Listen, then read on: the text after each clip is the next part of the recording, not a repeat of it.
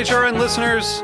As we celebrate our 15th year, we are deepening our commitment to giving voice to the next generation of food systems storytellers, and we need your help.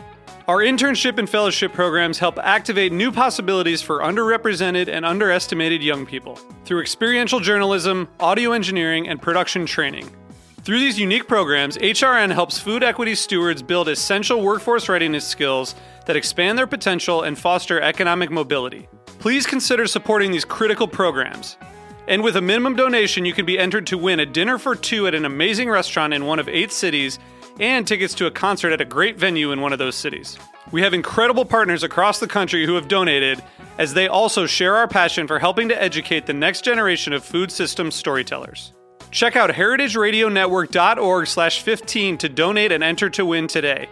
That's heritageradionetwork.org slash 15 to donate and enter to win today. And make sure you donate before March 31st. Thank you. This episode is brought to you by Paris Gourmet, delivering specialty foods and ingredients right to your restaurant, bakery, and bar. Learn more at parisgourmet.com. You're listening to Heritage Radio Network. We're a member supported podcast network broadcasting over 35 weekly shows live from Bushwick, Brooklyn. This year, we're celebrating 10 years of food radio. For the past decade, we've been taking you behind the scenes of farms, restaurants, breweries, school cafeterias, and more. It's been 10 years and we're just getting started. Find us on heritageradionetwork.org. Hello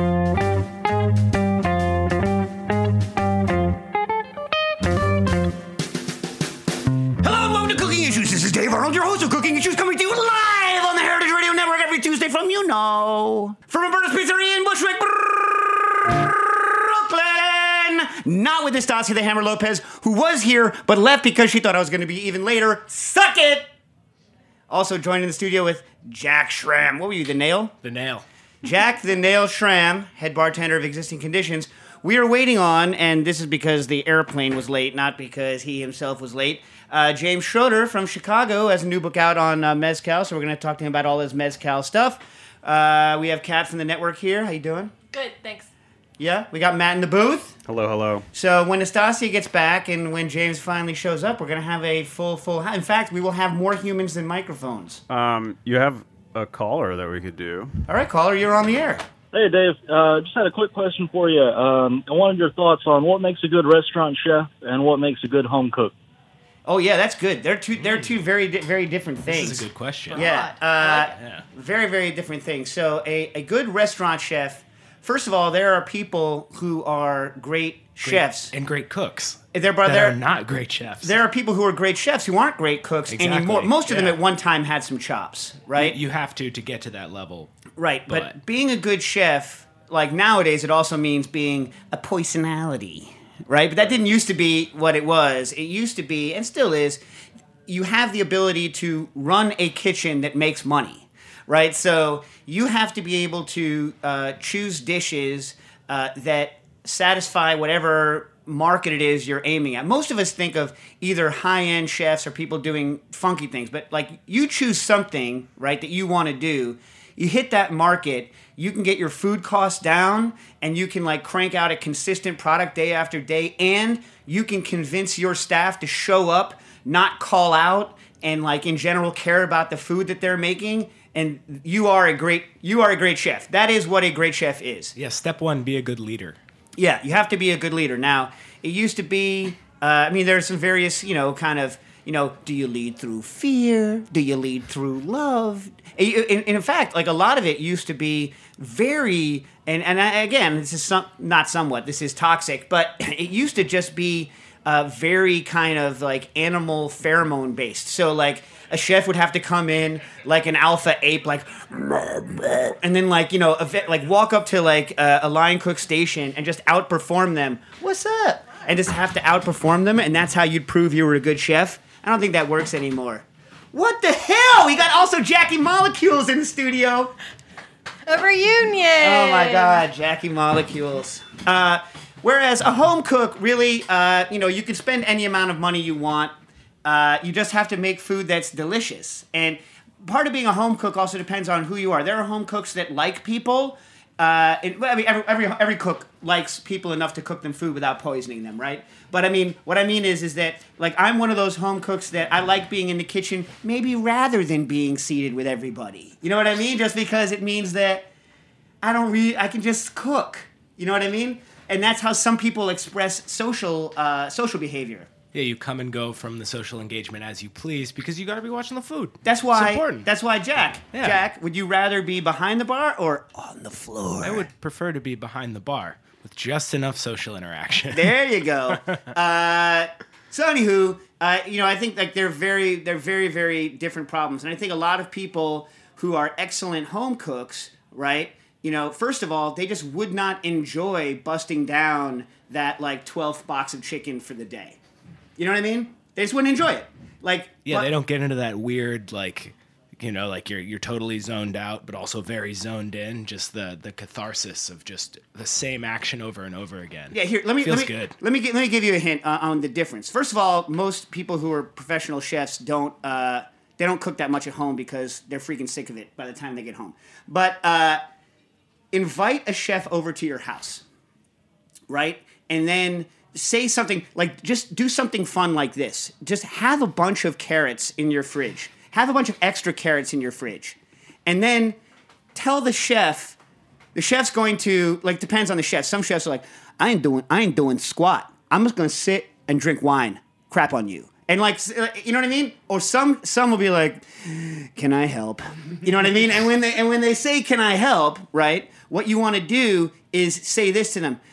Uh, yeah, you could uh, you could peel and, and uh, cut up some ca- how you want the carrots. Uh, I don't know, like diced. And then when you you're gonna you're gonna they're gonna walk away, and then if you look back at them and every carrot in your fridge has been converted into a dice, you're dealing with a chef because they're just gonna be like. The amount you need is the amount you got, and we're gonna do this. We're gonna use carrots all week, so I'm dicing them. You know what I mean? And they dice all the carrots. You know what I'm saying?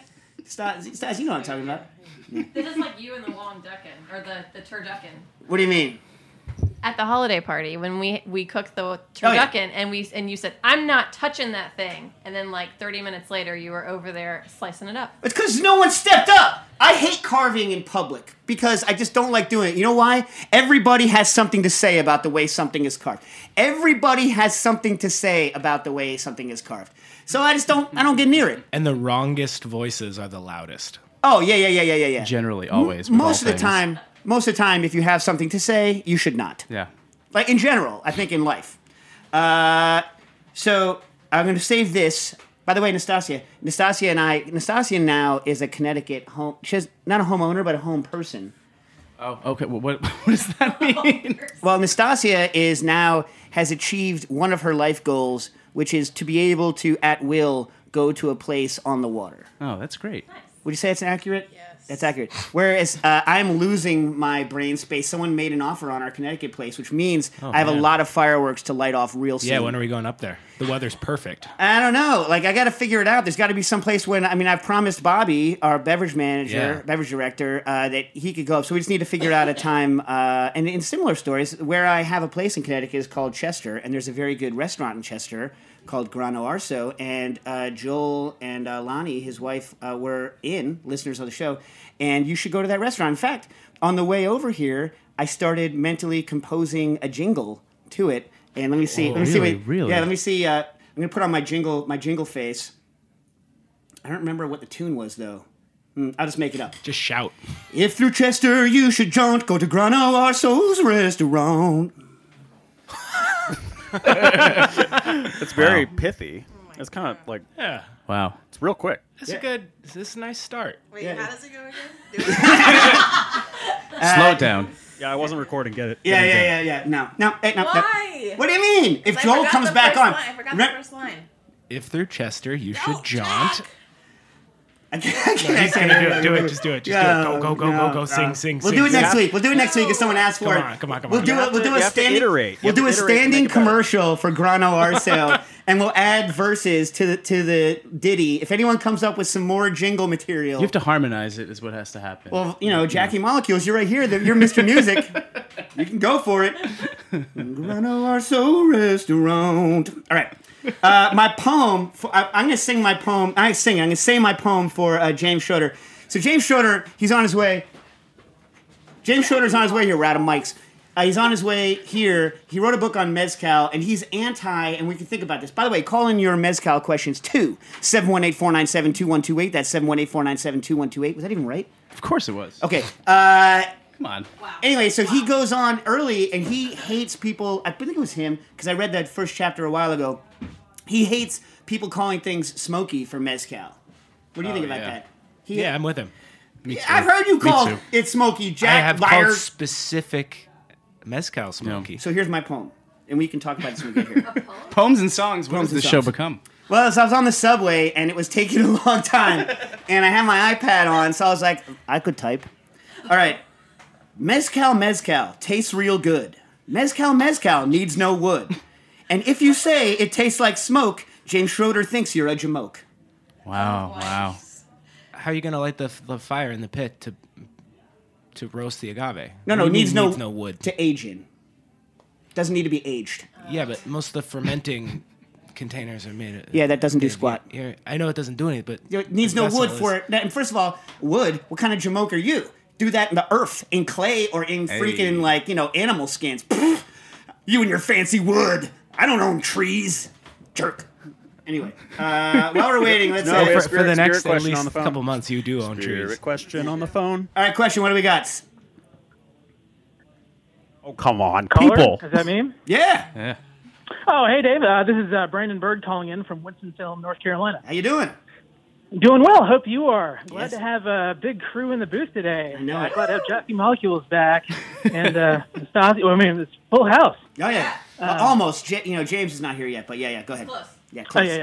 So I got a spirit question for you, um, and I'm going to preface it with a bit of an anecdote, and I hope uh, Nastassia will forgive me. She won't. I just got back from a, uh, a trip down to the Golden Isles off the coast of Georgia, the barrier islands down there. Cool. Uh, and on Cumberland Island, I had the opportunity to visit a Carnegie family ice house, which was a pretty cool uh, building where the Carnegie family they had mansions on the island, and they used to cart down ice from the Great Lakes and keep it there. Did they Um, impoverish a bunch of people, but then build a library? Uh, precisely, yes. Absolutely. Uh, uh, and another uh, interesting ice-related thing that I saw there on the island, which I wasn't expecting to find, is that in the basement of uh, the Plum Mansion, which is another Carnegie family mansion there on the property, there was a really ancient ice machine that they had imported from a monastery in Europe. I don't know what monastery it was, but it has the uh, initials AS. And that ice machine ended up destroying the need for the ice house. So uh, once they brought that ice machine back over from Europe, it became no longer necessary for them to, uh, you know, bring it down from the Great Lakes. That- First thought of all, first of all, may I say that that's the only time in history that an American has bought an ice product from a freaking European? Because Europe is like. Europe is like the swamp, uh, like the like the malarial hellhole of ice machines, and their water, the pond water that they serve you, even there's just like like viciously warm and without ice unless you ask for it, and whatever. I'm just saying, like Well, apparently this was uh, this was a Trappist monastery, and they were using the ice to chill bottles of their beer, so they were not consuming the ice, just using it for for chilling. Okay. At least that was the story I got. okay, Uh, but anyway, while I was there in the mansion, they had a cocktail recipe on display for champagne punch from the Pittsburgh Club. Um, and it's a pretty standard champagne punch. It starts out with uh, some lemon ice and then some uh, champagne that they fortify with brandy and Benedictine. But uh, the recipe calls for a pint of White Rock, and no one there knew what White Rock was. And they were like, "If you know, then it's probably white rock sugar. Yeah, like loaf sugar. li- like loaf sugar sugar mix. And now that you said Benedictine, you have Benny and the Jets going through my head. That's not cool. sorry." Benny. That's not even me. Benny, come on. Anyway, like the thing is like here, here's the like uh, it's got, it's got to be uh, white white sugar. Like rock rock sugar would be like recrystallized sugar of a very high purity. So like it's probably Okay. like a high purity. That's my guess because anything and rock is like unless you mean a rock of ice like like ro- like rock and rye is rock sugar and, and rye. So I'm guessing that's I'm guessing that's what you're looking at there. By the way, I just say this: no offense, Europe. you know, Gotta sneak I'm sure they in. took none. yeah, yeah, no offense, but yeah, that's what it is. It's sugar, and since Okay, cool. and, and unle- unless you're adding more Benny than you'd actually. By the way, we call Benedictine Benny at the bar. But eh, like if you if you are, unless you're adding a boat ton, it's not going to be sweet enough without some additional uh, sugar. So I'm going to go ahead and move that from a possibility to an absolute certainty. Well, good to know. Thank you very much. I'm going to let the caretaker know. Uh, actually, when he showed us the um, ice machine, he was like, "Does anyone know what this is?" And I, I guessed that it was some sort of generator because there was a belt hooked up to it, and it kind of had that look about it. But he was like, "Oh, that." That's the one that's going to sizzle old Slugworth. It makes everlasting gobstoppers. You and I knew that guy was like, Yeah, you should have said, I don't know, garbage. I, I, I like machines, so I'm sure I would have loved it. Very, very. Uh, yeah. Although you're you would have loved it. I thought of you. Yeah. All right. Well, anyway, uh, tell us how the recipe sh- uh, turns out. Talk t- to the All right, will do. caretaker. Thanks for your help, Dave. All right, cool. Right, bet. Uh, okay. The previous caller called back just to say that you at one point compared your voice to Bobby Womack's, but he says you sound more like Michael McDonald when you sing. Well, it's wow. Well, you know what? It's a compliment. That's a freaking compliment. yeah, man. I wasn't channeling Womack for the uh, what's it called? I have different mental voices. Like that was more of my. I mean, like I'm now I'm thinking of like maybe we'll come back and we'll think of what Bobby Womack jingle would have sounded like. And I wish I sounded like Bobby Womack. I probably sound like he does now that he's dead. Oh man. 110th Street. All right. Uh, okay. Carbonated water with coffee. I have a carbonated water related question. Uh, last year we put a carbonated line at the ice cream shop so we could do sodas and ice cream floats. Well, most of our sodas have been great. Coffee soda floats have been a miss. When we tried to do unsweetened coffee soda float with vanilla ice cream, something happened that just don't work. We did a coffee concentrate, which was fine with the soda water. It was also great with the ice cream. However, when the three elements were combined, something just was not right. Uh, the mixed result was muted coffee flavor. Whenever I see just not right, REM comes to my mind. What the hell is going on with my brain today? It's got to be springtime. Yeah. Music's in the air. Let me tell you something about blossoming. springtime. I haven't even spoken to Nastassia today because we try not to speak to each other.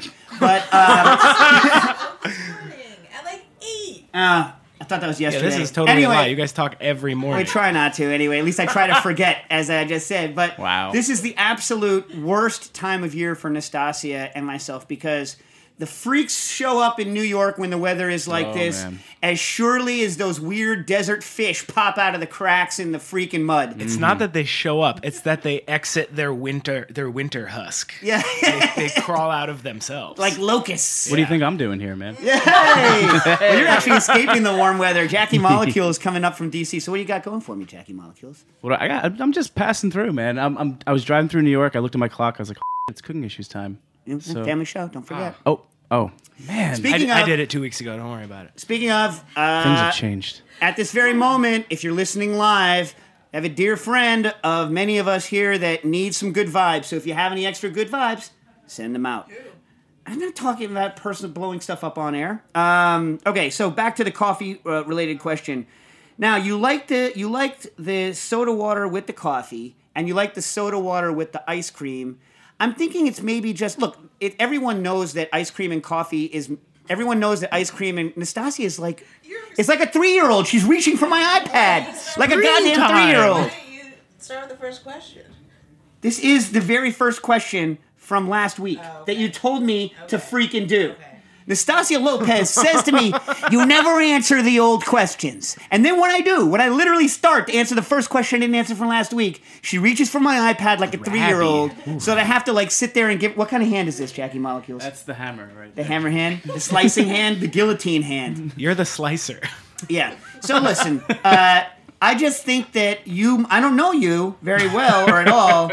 So I'm just saying that maybe you maybe you drink black coffee like I do, and when you have coffee and milk together, you're like, man, I don't really like this very much. Also, coffee kills bubbles. And uh, ice cream kills bubbles, so maybe the double bubble trouble is causing you some uh, issue. But uh, get back to holy crap! Studio's just filling up. Somebody was saying that tonic water is the uh, tonic is the answer to that. That it's better with coffee. What is it with you and the tonic, Jackie it ain't me, man. Whoa, whoa, whoa, that tastes good. I'm just Tastes passing good. it on. The internet's Oh God. You want to? what? Do you want to scoot here? Okay. okay. He's no longer in his optimal chair. Also, And Jay- Nasta- Nastassia doesn't have a microphone. Not that she needs one because she never likes to talk. She can share. Uh, she can share the microphone with. You don't even. You don't even like look at your microphone to see whether or not. Nastassia's microphone, people. Maybe the reason she never talks is that her microphone's like a speed bag. It's like it like rattles around like a good like 15 inches when you touch it. She's like an ambient voice on the show too. You know. ambient like the music. Yeah, yeah. She's distant in the back. An ambient voice. Oh. Puts you Ambient right to sleep. Yeah. I don't know. You know what the thing I don't like about this microphone is is that you can't you have to be antisocial towards somebody in the anyway, whatever. All right, should I rip through some more questions? Nastasi wants me to go to the first question from this week. Uh, Mike from Brooklyn writes in, "Hey Dave, what do you think of this?" And then Mike sent me a link to a Canadian dude. Uh, this is Vice Munchies, a Canadian dude who did some grave robbing, and then uh, after robbing the graves, took the bones and boiled them to make bone broth. But wasn't caught because of the bone broth. Was caught because he was taste testing the bones in the graveyard, and someone saw him licking the bones, right? And he was doing it. And then Vice Munchies uh, did a tag to when they opened up this Egyptian sarcophagus last year. There was a bunch of swampy death water in the sarcophagus. It smelled like the Egyptian authorities said like sewage. And then there was a guy in England who wanted to make an energy drink out of said sewage. And I want to say.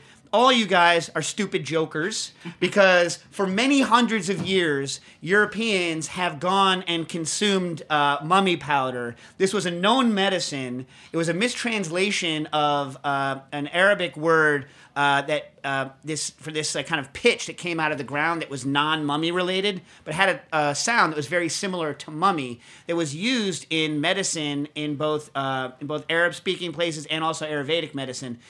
That was then then people picked up on that medicine mumia and thought they think it, they, it must be made for mummies. And so then, whenever they found all these mummies, they would grind them up and they would do two things with these ground up mummies. One, they would make paint. So there is actually a paint color called mummy, and it is kind of mummy colored. It's kind of like that kind of brownish, I've, I've been dead a long, long time color. And they would grind it into uh, mummy powder for consumption. I don't know why, like everlasting life, although it didn't seem to work for the people with the mummies. Uh, the you can buy the actual powder that was confused for ground up Egyptian mummies. It's called uh, shajalit, I believe. Although it's been many years since I looked it up.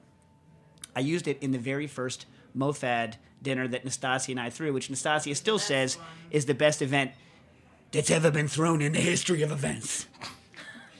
Does and we did it just the two of us. Is- Now the- that the- song's going through my head. the head. shajalit, is it is it delicious? What does it taste like? Nah, it's nasty. Okay. Uh, okay. Nastassia loved it. No, she hated it like she hates everything. Was that your drink? Oh, no, wasn't a it was drink. It was it was it was the amuse douche. Amuse douche, you can call it, yes. Amuse douche you can say on a family show. Oh, look at Full House. You hear all that? That's the sound of a thousand people in the studio. All right, Jace, pick up a mic. And Lou is on the phone as well, so we got Oh, we got perfect. everybody. Lou, what do you got for me? Okay, here's what I got for you. I've got a question. Got it. So you, so with all of this cooking, right? You're dealing with bacterial issues, correct? Uh, s- well, sometimes. I mean, we cook Sometimes. things. Yeah, we don't have. We, we we cook things all the time that don't have bacterial problems, like carrots. But but you're familiar with bacterial issues. Oh yeah, yeah, yeah, yeah, yeah, yeah. Yeah, it's a subset of cooking issues. Yes. I would describe Dave as familiar with bacterial issues. So okay, so given that, let me ask you, Dave. Do you uh, do you wash your feet on a daily basis? Yes. Everybody else in the studio wash their feet on a daily basis. Yes. Yes. This is Lou Bank's number one This talking is- point, by the way. Yes, this is Lubex. Hang on a second. Are you so like everybody uses a washcloth and washes their feet every day? Yes. It's the last thing I wash with the washcloth before I rinse the washcloth and wring it out. This is a lot of information Jay. to give people. Thoroughly, every day. What are you getting at, Wow. Lou?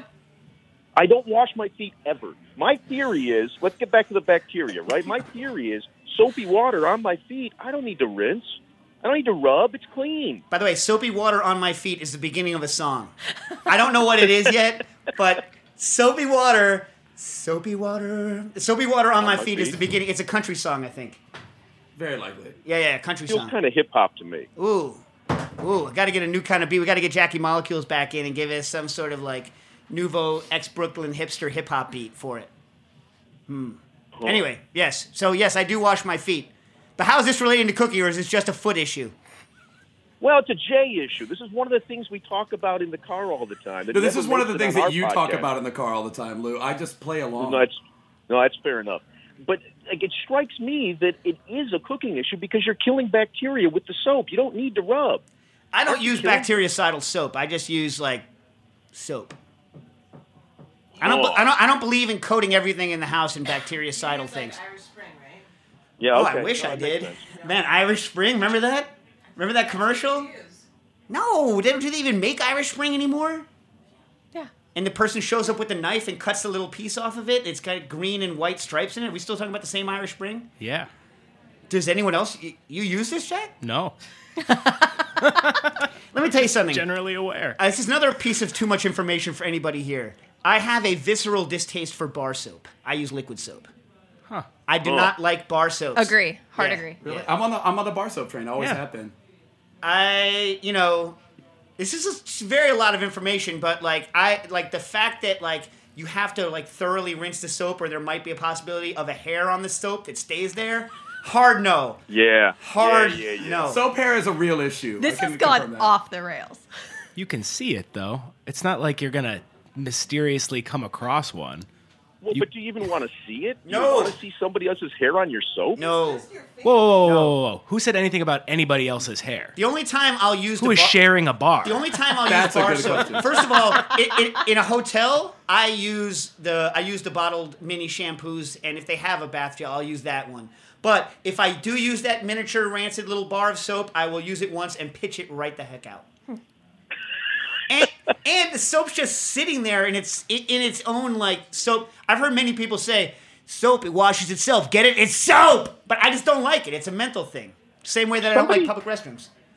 Somebody suggested to me that nobody uses washcloths anymore, and I'm like, I use two washcloths every time. I don't understand. Like, look, there, there's like, if unless you have like super mega, super mega uh, water pressure, right? Like, Yeah. A a some form of wiping device is like necessary to abrasively remove the film of filth that gets on you from living in a real city. You know what I mean? Or even like, let's say you don't, and you like, you know, live somewhere where there's a lot of dust around. Like, you know, Jackie Molecules was here. He's from uh, Washington D.C., which is just a large dust cloud. You know what I mean? Uh, when it's not being a swamp, you know. And uh, you ever been to the mall in the summertime, people? Yeah. It's like mm. being in a freaking rodeo. It's like dust everywhere. It's a nightmare. It's true. Your, well, but, your legs are just. But hey, yeah. but if you're but if you're using the washcloth, how do you get your hair on the soap? No, I don't. I don't use bar soap. I, I guess you're right. I could. I look. I guess you're right. I hadn't thought of it that way, but I. This is so much information. Whatever. We- We- I, just- I feel this like I'm giving issues now. Well, I feel like the bathing issues is getting. Is this going to loop back to cooking somewhere? You know that uh, it used to be many years ago. I'm sure the science is a lot better, but in the 80s they did a study of San Francisco sourdoughs, uh, sourdough starters, and found that one of the bacteria is mostly from human gums. Ooh. Huh. There you go. Wait, but Lou, can you talk about so what good. you're doing uh, with us and Jay later this week? Uh, clearly not cleaning our feet. So, so what what we're going to be doing on Friday evening? It's is it six o'clock? Six thirty. Six thirty. At six thirty is we're going to be tasting through five agave spirits, heirloom agave spirits, um, not certified as mezcal, just agave spirits, uh, as a fundraiser for uh, Heritage Radio. Woo. Okay, so let me get let me let me get this. So you are you are very much for disallowing things to be called just agave spirits and crushing the small farmers that don't fit into the uh, denominations, right? I'm just kidding. I'm just just Uh, messing with you. No, I Lou is, Lou I is like- big mezcal only. He is on the big mezcal train. In a really weird way, yes, he is. And it's in a kind of like a, a rising tide lifts all ships sort of way. I think that's Lou's But don't you perspective. think If I may speak for you. Don't you think it's ridiculous that we have like I mean isn't isn't like something like Raicilla just mezcal from Jalisco? I mean like really it, it- honestly isn't it? Well, it depends on how you're defining mezcal. See, like, oh man, you're going to get me all political. Isn't sparkling wine from California champagne? I mean, no, you're being ridiculous. No, no. it's- Uh, uh, uh, oh, no, no. That is the biggest load of horse hockey I've ever heard in my entire life, Jack, because the category is a swoop down, fart a name onto stuff that already existed anyway. Unlike Champagne, which is a region. Uh, Find the place called, like, I am Mezcal, and then, like, you know, we can go to it. but it's already Yeah. spread all over the freaking map anyway, and it was Yeah. pooped onto something that already existed. Yeah, yeah. This was a word that was stolen. It was stolen by uh, the Mexican government from the people, and it makes me nuts. So is is raicilla just mezcal from Jalisco? It used to be until the Mexican government stole the word. Unfortunately, you, I mean, you can say it, but it's inaccurate now because it can't be mezcal because it's not certified as mezcal, right? This is the whole point: is the Mexican government stole that word, and it's and it's cutting out it's cutting out people who really did build the reputation of what is uh, considered mezcal. Okay. Okay. All right. By the way, is one of those that you're tasting the one that you sent me in the mail? I've got a bottle of it sitting right outside the studio right now. And I've got a related product, something very stylistically similar from a town, a couple towns over in Michoacan, but it's also kind of different. Do you want to make that stuff magically appear? I brought copitas. I, I, I can definitely make this materialize. all right, right, all right, all right. Let's do this. Uh, and then I'm also going to read you my uh, poem, and so I can get your reaction to it. James, you ready for the poem? I, I'm ready for the poem. All right. Mezcal, mezcal tastes real good. Mezcal, mezcal needs no wood, i.e., for for aging. Yeah, I follow. And if you say it tastes like smoke, James Schroeder thinks you're a jamoke. I, I think all that's very accurate. Yeah, yeah. Okay, now sing him the jingle for Grano Arson. No, no, next to it. Next to Paris Gourmet delivers the finest specialty imported and local foods directly to chefs.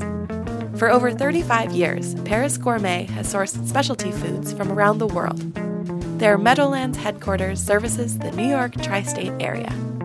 Paris Gourmet delivers Beurremont butters, cacao noel chocolates, Ravifruit purees, cuisine tech ingredients, and Bon Patissier viennoiserie to your kitchen. Paris Gourmet brings the world to your doorstep. They're close when professionals need them most.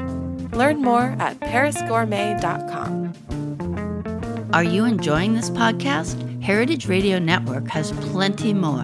My name is Diane Stemple. And I'm Elena Santogade, and we're the hosts of Cutting the Curd here on Heritage Radio Network.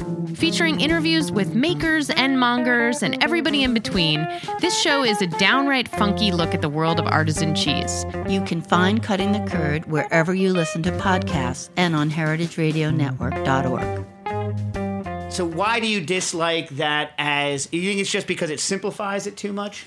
I think I think there's no way to not simplify this stuff. When we're looking at agave spirits in general, you've got this giant gradient of traditions and different names and different techniques, and even there's no clean way to divide this at all. Even just the idea of agave distillates. There's people doing weird stuff out there. There's things that aren't made from agave that fit within the family of agave distillates. Sotol, it's its own thing, but it works and functions very much the same way. So there's no way to divvy this stuff up, and, except on like a micro micro level. Like the smaller you focus in, you can make similarities. There's similarities between these two products abroad because they're made a couple towns over by people who use really similar techniques. I noticed you didn't cover Sotol in your book. Is it because you did, you're like I have to draw the line somewhere and there's just so much? Pretty much, yeah. I mean, it it almost everything in there is applicable towards Sotol. There's some specific concerns with the plants uh, that go into it. They grow a little different, um, but yeah, just try to make it a, a little tighter scope. Also, if any of you, uh, if any of you folks out there are like uh, wild crafter only kind of folk, you should call in and talk to James about his beliefs on uh, the future of cult- cultivated quote unquote wild varieties.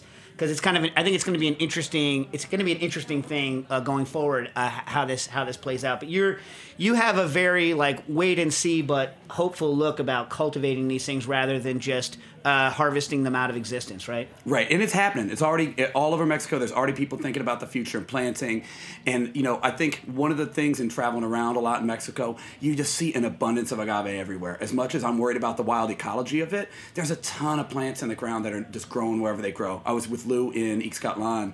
My God, there's so many agaves growing around there. So it's you know, I, I think the shift over to cultivation is more like a smart economic move uh, and kind of people planning for their own futures a little bit. But it's going to change how things taste, but in a way that I won't be able to predict, you know?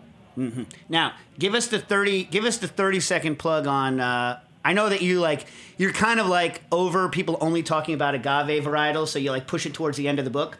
But uh, but give us the thirty seconds on the thirty seconds on the agave varietals. Just it's And like especially say Madrecuixe a bunch. Madrecuixe. Yeah, yeah. It's uh, the agave varietals in general. You're looking at uh, like grapes to wine. You know, you're dealing with a set of flavors you start out with, and then fermentation layers so much on top of that in such an ineffable way because you don't even know what critters are going on in the fermenter. Um, all spontaneous, all wild fermentation across the board, except for tequila. It's kind of the stepchild. Yeah. Uh, well, hmm. if the stepchild were to suddenly take over and crush the world. is pretty is pretty darn successful, but generally speaking, no wild fermentation there. But yeah, you just By the dealing way, with I, I'm somebody's stepchild. Really? I'm two people's stepchild. two separate people's. Are those two people happy about that? I don't know. I think we just got to know. no, no, I think so. I think so. All right. So what are we tasting here? Uh, or I okay. should say, what are we not tasting? Not at all.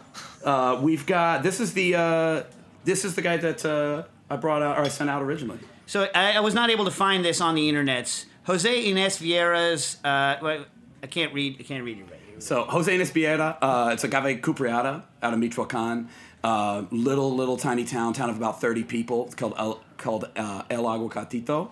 Um, yeah, super tiny little speck of a place. This guy makes really good stuff. Uh, pretty high elevation. It's a little bit kind of lactic. Uh, you get that kind of cheesy, kind of funky sort of thing going on. Uh, underground fermentation in wood, uh, distilled in copper pot stills. Oh, With copper. That's with a, it's copper with a wood head on top of it. Oh, cool. Let's try it out. Yeah. And while you're doing that, is my memory? Uh, I first met you years ago uh, when you were, um, you know, with the uh, with the Rick Bayless Empire, and uh, was it, I, I think he's he's a good guy. I like him. Absolutely. Yeah. Uh, and uh, I'm pretty sure I went to your house and you had a trained cat. You went to my house. I had a trained cat. You commented on an analytical uh, chemical engineering book that I had, textbook, and then we ate Red Hot Ranch shrimp and drank Sotol on the patio of Red Hot Ranch at 4 a.m. Yeah, yeah, yeah, yeah. That I'm all sure, happened. I'm pretty sure that's what happened. I need to hear more about the cat. Yeah, yeah. And What does the Nastassia, cat by, do? Nastassia, by the way, claims that she can train a cat. Let's hear her say it. I can train a cat. To do what? To be good. What, what the hell does that mean? I have seen Nastassia Lopez walk up to like what amounts to an alley cat, I like a teach you how to wild pee on a feral cat, pick it up and like just shake it, like shake it, and be like, "Come on, cat!" and then like grab its head and like, and like. I've never seen anyone freak out a cat. I mean, like a cat, you can freak out a cat. It's like meow, but she's like, she freaks out a cat since the cat's like, whoa, whoa, whoa, whoa, whoa, whoa, whoa, right? Yeah. Yeah. All right. So you you taught a cat to pee on, To a, pee toilet. on a toilet. I tried once. It was unsuccessful. You unsuccessful. gotta get the toilet that starts small, the seat that starts small. I'm sorry. I have only the one toilet. It's it's the size of itself. Regular sized toilet. You know, I read I read on the internet, and oh, it wasn't even the internet. Didn't exist then. I had a book, an honest to god book. What? And it said that what you do is you know that old trick that you're supposed to do that doesn't really work, where you put the plastic wrap over the toilet and then someone poops on it and the poops on their butt. You familiar? I'm familiar with That's this. a brand. definitely yes. It's a thing. It's a thing. I, don't do it. I've never done it. Don't do it. I thought it was so they pee and it splashed. I don't know. Oh, I don't know. Definitely, definitely never high tank me. Anyway, uh, if you want to bring up the subject No of upper upper deckers. uh, anyway, so point being that the theory was is that to get your cat to do it, you would plastic wrap your toilet seat and throw some kitty litter on the plastic to get it into the habit of jumping up and using the kitty litter that was on top of your toilet bowl, and then eventually it would go and be like, I could pee there. Nastassia is saying no. No, they have toilets where you just put seats where you just put this the larger seat with a smaller circle on your thing, and then it starts. Because the disincentive to the cat is you bought the wrong toilet. No, and then you. This It is trains it. It trains comfort it. In a thing, regular yeah. toilet situation. But like, if a cat sees like, if a cat sees a coffee cup, they're like, "That's the right size," and then they pee in it. No, it's a training tool. You're you're a training tool for sure. All right, now, James, what did you train this cat to do? This, by the way, smells fantastic. Yeah, it's uh, it's excellent. I think we should drink some of it. Uh, I trained my cat to he can wave on command. He can high five. Nice. Um, I make him like wave for his food every day. He's very very food motivated. Yeah. This is Maverick. Shout out to Maverick. Uh, Good name. It's excellent cat. Super old. He's like 14, 15 years old. I'm trying to think. He does. Uh, he'll like like play dead basically. Like he'll lay back on his on his back and You don't want a his belly. 14 year old. Is that a trap though? Is that a trap though, where he wants you to rub his belly and then he attacks? Yes, Cats, but he'll do it on command though now. nice. Yeah, we need a fifth vessel. Uh, don't worry, we can sh- we can split. So listen, so uh, ooh, that's nice. So split. Oh, no mouth noises. Sorry, that was me. Uh, so uh, why don't you explain what's going on here? And by the way, all of you people who are listening to this, sorry, chumps, you can't taste it because I'm pretty sure this stuff's unavailable. This is the mean thing to do to somebody. We're tasting something. We're tasting unobtainium. How much of the love of mezcal is the unobtainium aspect? An awful lot of it. I think you know so many. There's like a collector's market. There's people who like bring stuff back in their suitcase, and you know it's all super rarefied and all that. But yeah, a lot of it's just the fact that it's ineffable. Even this, like batch to batch, we were tasting through this guy's stuff, and this particular batch was super super dope. And there was some other stuff that he had that was good, but it's just different. So you know, even within one single producer, we're just focusing on a moving target. You know. Hey, Tasty, give Jay? Yes, Tasty, that's me. Yeah, is this the guy who uh, he was mixing the batches? Yeah, he was proofing like per small container, and he didn't vat everything together. So all the kind of like these oddball like different cuts in each little thing, but they were all the same ABV. So from different like little micro segments of the distillation, and then he would just put some of the first one in this container and then proof it down with tails. Okay, that one's good. So nothing ever got vatted together, so it was never consistent. So each individual container was totally different than other containers. Wild. Yeah. So, so, so in fact, then, uh, uh, Dave, you're wrong. We can bring some of that to the tasting on Friday so that some people can taste it. There you go. Yes, please. And how do people get this? Uh, how do people get to this tasting? How does this happen for people? Uh, we have like I think literally about five tickets left. Go to heritageradionetwork.org/sacred and get them while they're going. And where is the tasting again? At El Cortez, at the corner of Ingraham and Bogart Street. I know where Bogart is. What the heck's an Ingraham? Ingraham. It's like you know where our building is um, Yeah. down the corner. It's just right. It's like two blocks from Roberta's. Is that a real neighborhood or is it like this? It's the what? this is not a real neighborhood. Why do people like live here? This is a warehouse district. If you're gonna live here, at least have the good sense to have a giant space and be an artist who needs to weld stuff all the time. That's me. I just I, I'm welding every day. You should be welding every day. welding is amazing. So, okay, so uh, Jack, what are your thoughts on this product? It's excellent. Like the thing that draws That is like, unhelpful listen, for people. I, I look, oh my god. The thing that draws me to mezcal is the the wild fermentation aspect of it and the hand of the maker aspect of it.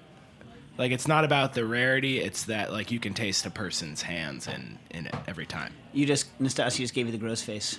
Taste the person's hands. Yeah. Taste the hands. Cannot taste their feet. No, no, no, Nastassia, no. what do you think? I think it's good for mezcal. Oh, that's cool. Not everything's for everybody. That's okay. It's okay. Controversial. Wow, not everything's for everybody. So, what do you have you tried this uh, South African agave from the transplant uh, South African? It's called Four Rabbit or something like this. Or? I have not. I've heard of it. I have not tried it. Leon. So, uh, if you, uh, so here's another uh, thing I was curious about. Have you ever tried um, Jerusalem artichoke distillate? No, I haven't.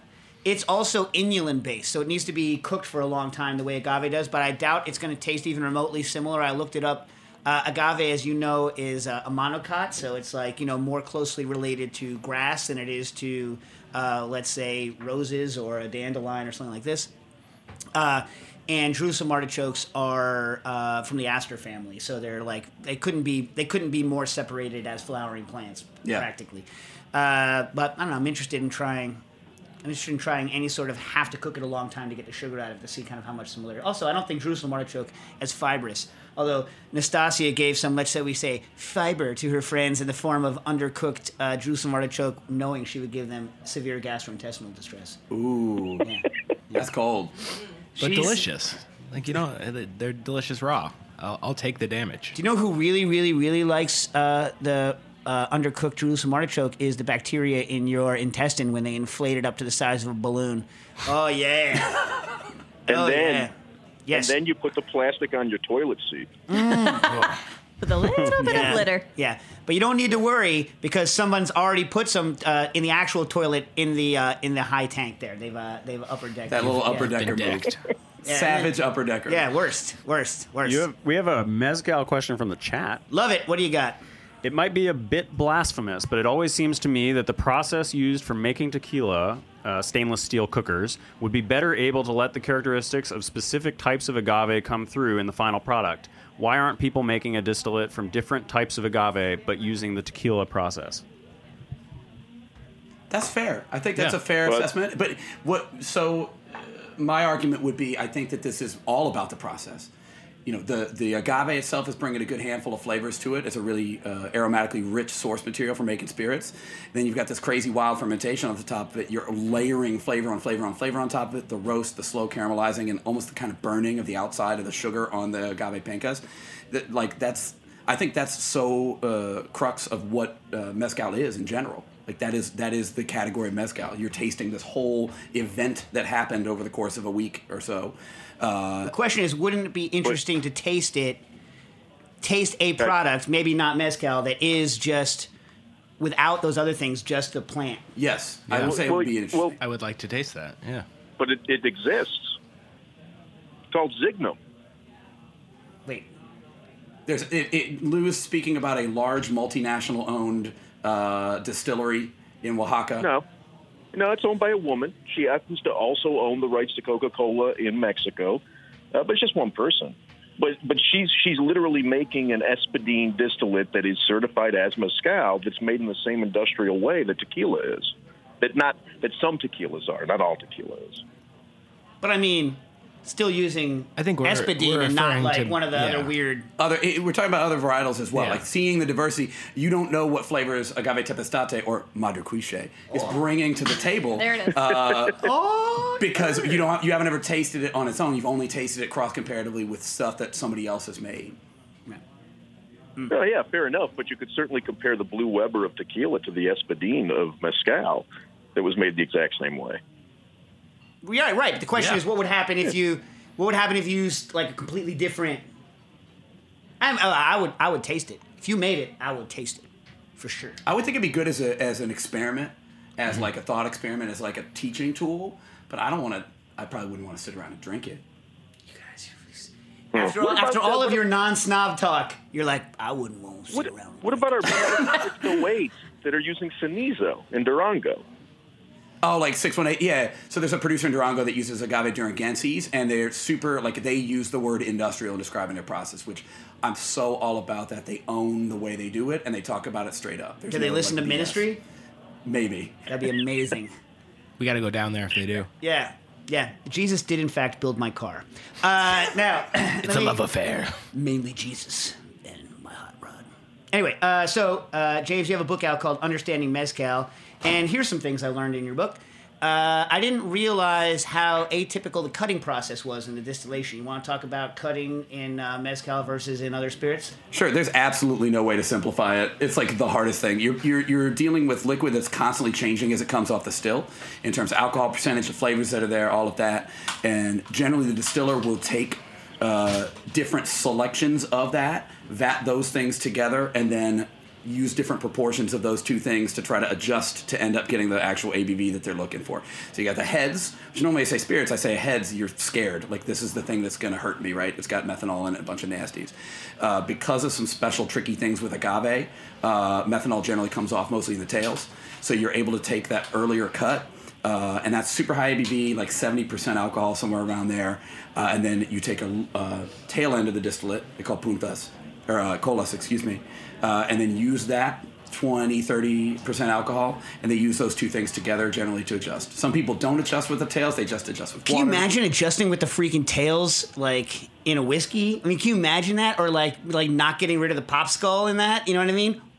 It would be really raucous. I mean, there's a reason it's called pop skull, pop skull, smoking, pop skull. You know what I mean? It's like. Anyway, so Mm-hmm. like I was shocked. I did not know that. That was interesting fact. And there's no like true to form way of doing it. It's it is uh, uh, some people include the heads and some don't. Some people throw away the first thing and some people don't. Some people throw away a couple liters off the front. Some people don't throw away anything off the front. They literally just run the still straight through. And I, mean, is- I did I did not know that. That I was shocked to find that out. Also, how do they replenish the water in the top of a traditional clay skill? St- still, Uh, in a traditional clay still with a pan on it, Yeah. just have like a running water source that'll go in like a little hose or something, and then like have a little offset uh, off outlet on the side of it that runs into another hose that runs it away somewhere. Right. So, uh, I mean, like you were talking about efficiency in stills, and efficiency can mean many things. To me, efficiency means heat in, cooling. Like, how efficient is it at producing a liter of alcohol per um, per like input of energy in form of heat and, or in the form of cooling with water. And when people forget about distillation, don't forget this, people, that everything you boil off, you have to recondense. This is the mistake everyone always makes. They shaft themselves on the condensing end of their still uh, apparatus. They don't provide enough cooling power. This is especially true in rotovaps because in regular stuff, you just turn up the water flow and because you don't need very cold temperatures. But I'm talking about you rotovap freaks out there. I love you talking about efficiency in rotovaps when part of our process at Booker and Dax was literally rubbing butter around the outside of You- the. Whenever you say rubbing butter, you also have to say. blah, blah, blah. So the uh, but the the the interesting thing is is that is that efficiency. So I would guess that the actual input efficiency of these things is quite low because it has fairly small amount of cooling capacity uh, for the size of thing that you're working. But when you talk efficiency, you're talking distillation efficiency in terms of ethanol per run, ethanol percentage per run. And you're saying that because of the, you know, kind of relative amount of product that recondenses inside of the still and goes back down in, and the way that these kind of what you would think of as relatively, um, you know, technologically non-advanced stills, uh, they actually produce a higher uh, distillation efficiency, and so don't need to be run through as much for a particular ethanol level. True. They're, they're yes, exactly. They're choosier. They're better at separating things from other things. You're you get more alcohol and less water early in the distillation, and you get more water and less alcohol later in the distillation than a less distillation efficient still. Right, so it has more as like a as a like a European distiller might say, kind of imaginary plates in it. By plate, uh, it's too complicated to get. too, too complicated. Also, what about the copper? Now you're saying you were hating on copper, not hating on it, but you were saying that you think that the whole copper thing is a load of garbage. I've distilled rum without copper, and it tastes nasty. Like, have you tried distilling any other distillates in a clay still without copper and seen whether they're good? Is there something weird about agave distillates that means you don't have to have the copper? Because I've tasted products that were distilled without copper and they were bad. You're asking a really good question, and like in the, in the book, I say specifically that uh, the distiller I call it's Don Q rum, and they have a giant stainless uh, column still, and they have one single copper plate in it, and it's like I don't know, it just makes it better, and that's a chemical engineer telling me that, and I'm like, got it. Like I'm not going to be able to understand this, right? Yeah, I mean, I mean, the, the way the story goes, it's been told to me, is that the reason stills were made out of copper is because it's easy to form and easy to solder, Right. and it conducts heat rather well, uh, et cetera, et cetera. It's good for a bunch of stuff. It's good for a bunch of stuff. You can easily get copper sheet goods. Uh, you know, it just makes your life a lot easier if you're going to go out and illegally make, or even legally make stills. You know what I mean? Uh, you can hammer it real well. I mean, it's just it, copper is just a really nice thing to work with in general, except for the cost. It's expensive. Uh, you know, especially for things like condensers. I mean, can you beat co- a copper for a condenser? Um, you can't. Uh, you know what I mean? But in terms of just you know, efficiency, I guess silver. But yeah, anyway, but like the thing is, is that eh, who the hell's gonna do that? Yeah, make a silver still.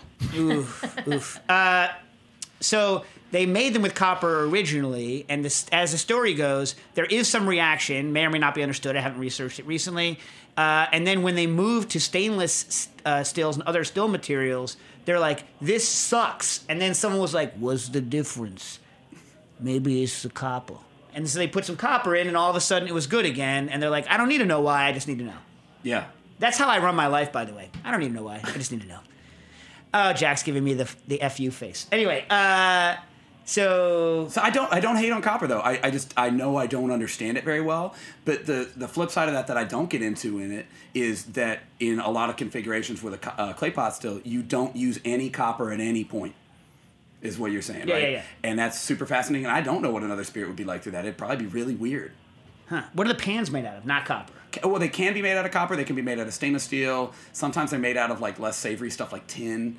Um, like mezcal amarillo, they use like reactive metal, and it turns the mezcal that comes out of it kind of like ruddy, like rusty color. I want that. Uh, I don't think it's good for you, but other than that, I mean, how much am I going to drink? Speaking of, pour up, fool. Ah. Yeah, it not being good for us has never stopped Dave or myself before. So, uh, someone explained to me, uh, someone first described for those who, uh, I mean, uh, obviously the Spanish word, but explain copita and kind of like the cultural, uh, the cultural, social aspects of drinking mezcal. there's no uniform set of rules. Every place it's different. In the north, they drink out of uh, cow horns oftentimes. Gross. It is. It, it's and they smell very meaty. It does definitely impart. I've little drunk bit a lot of stuff out of cow horns. Gross. we used to have something called in college.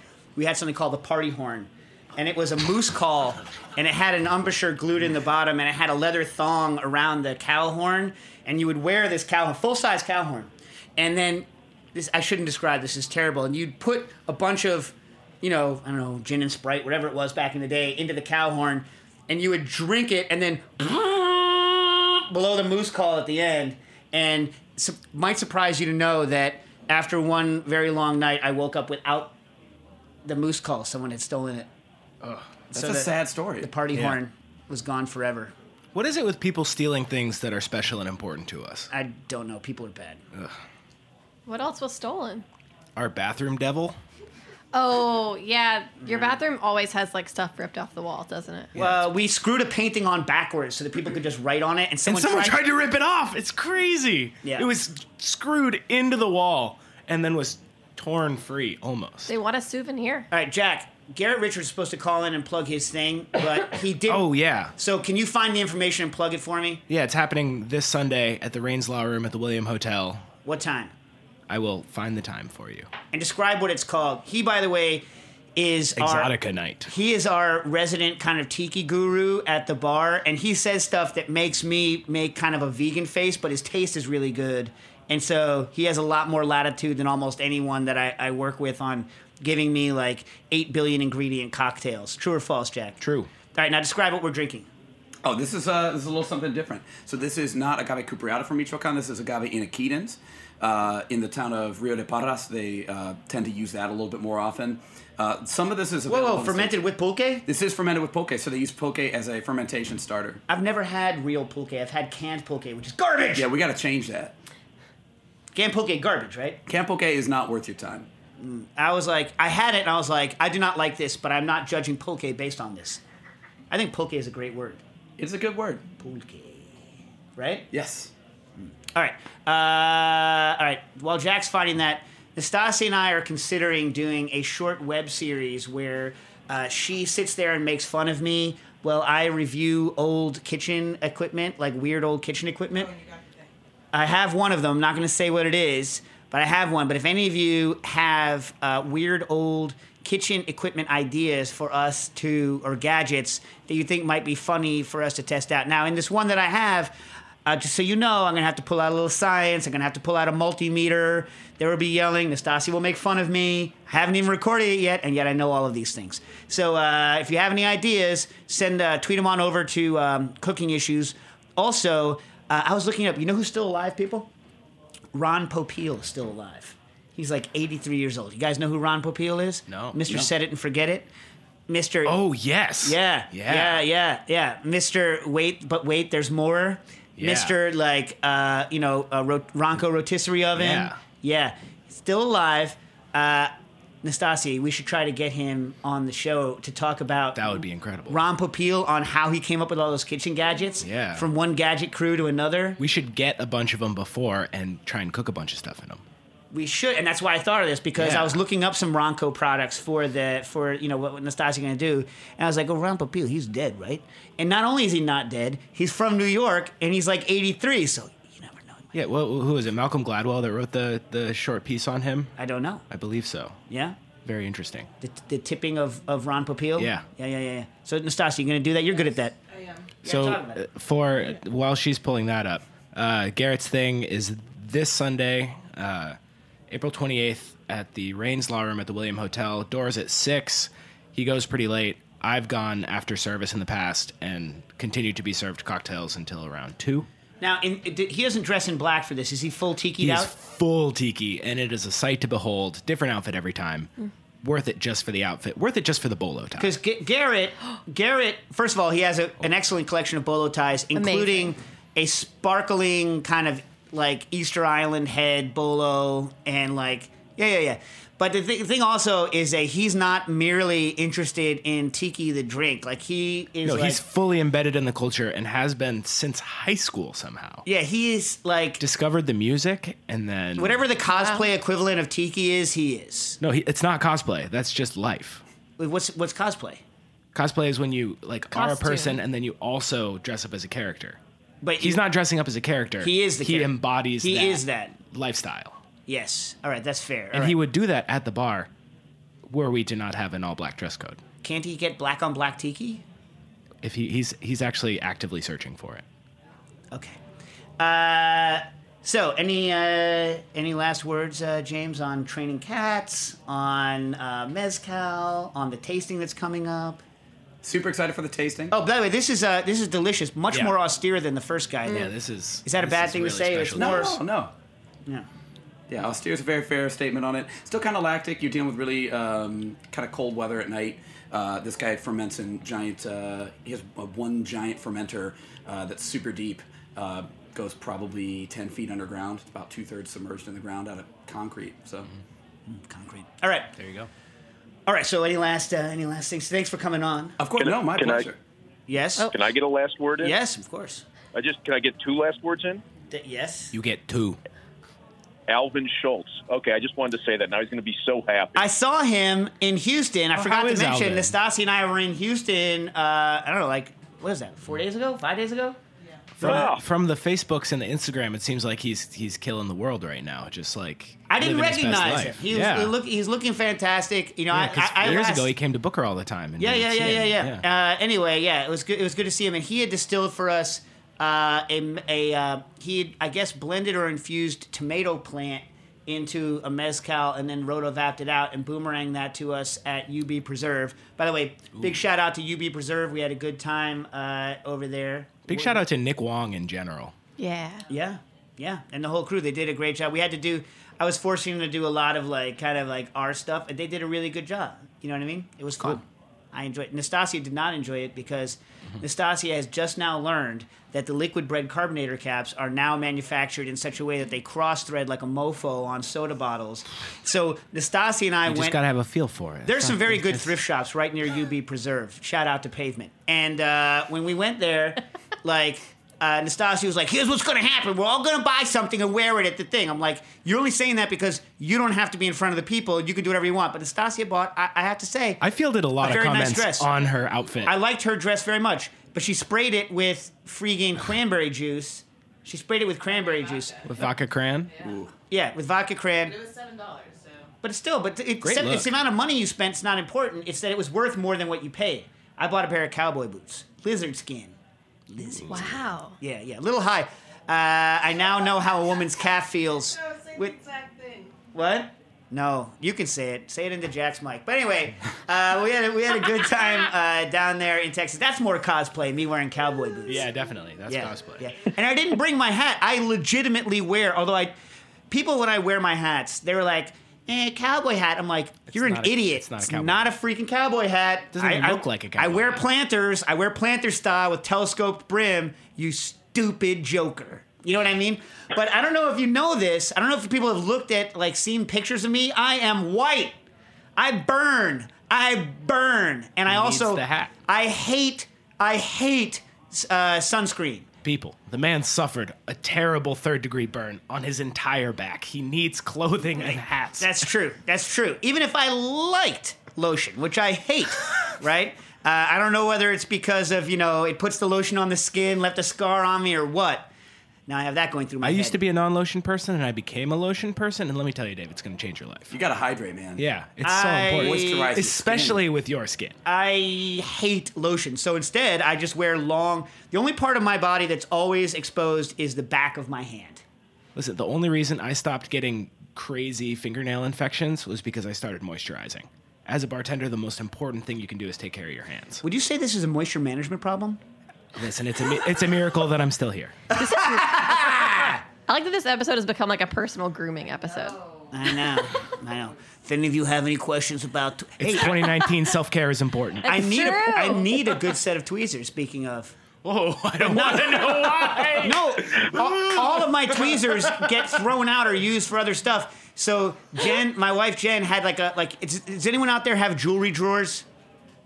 No. No. Anyway, like she had like an old jewelry drawer and it was all thrown in. One of those little chains like wrapped itself around some costume jewelry in a way that's literally requiring a stereo microscope at my house. And then I realized I no longer have any tweezers to tweeze this stuff apart with. How am I supposed to fix this delicate chain without squeezes? And place your microgreens. Oh my god. Micro greens, micro everything. You know how I feel. Thanks for coming in, James. Cooking issues.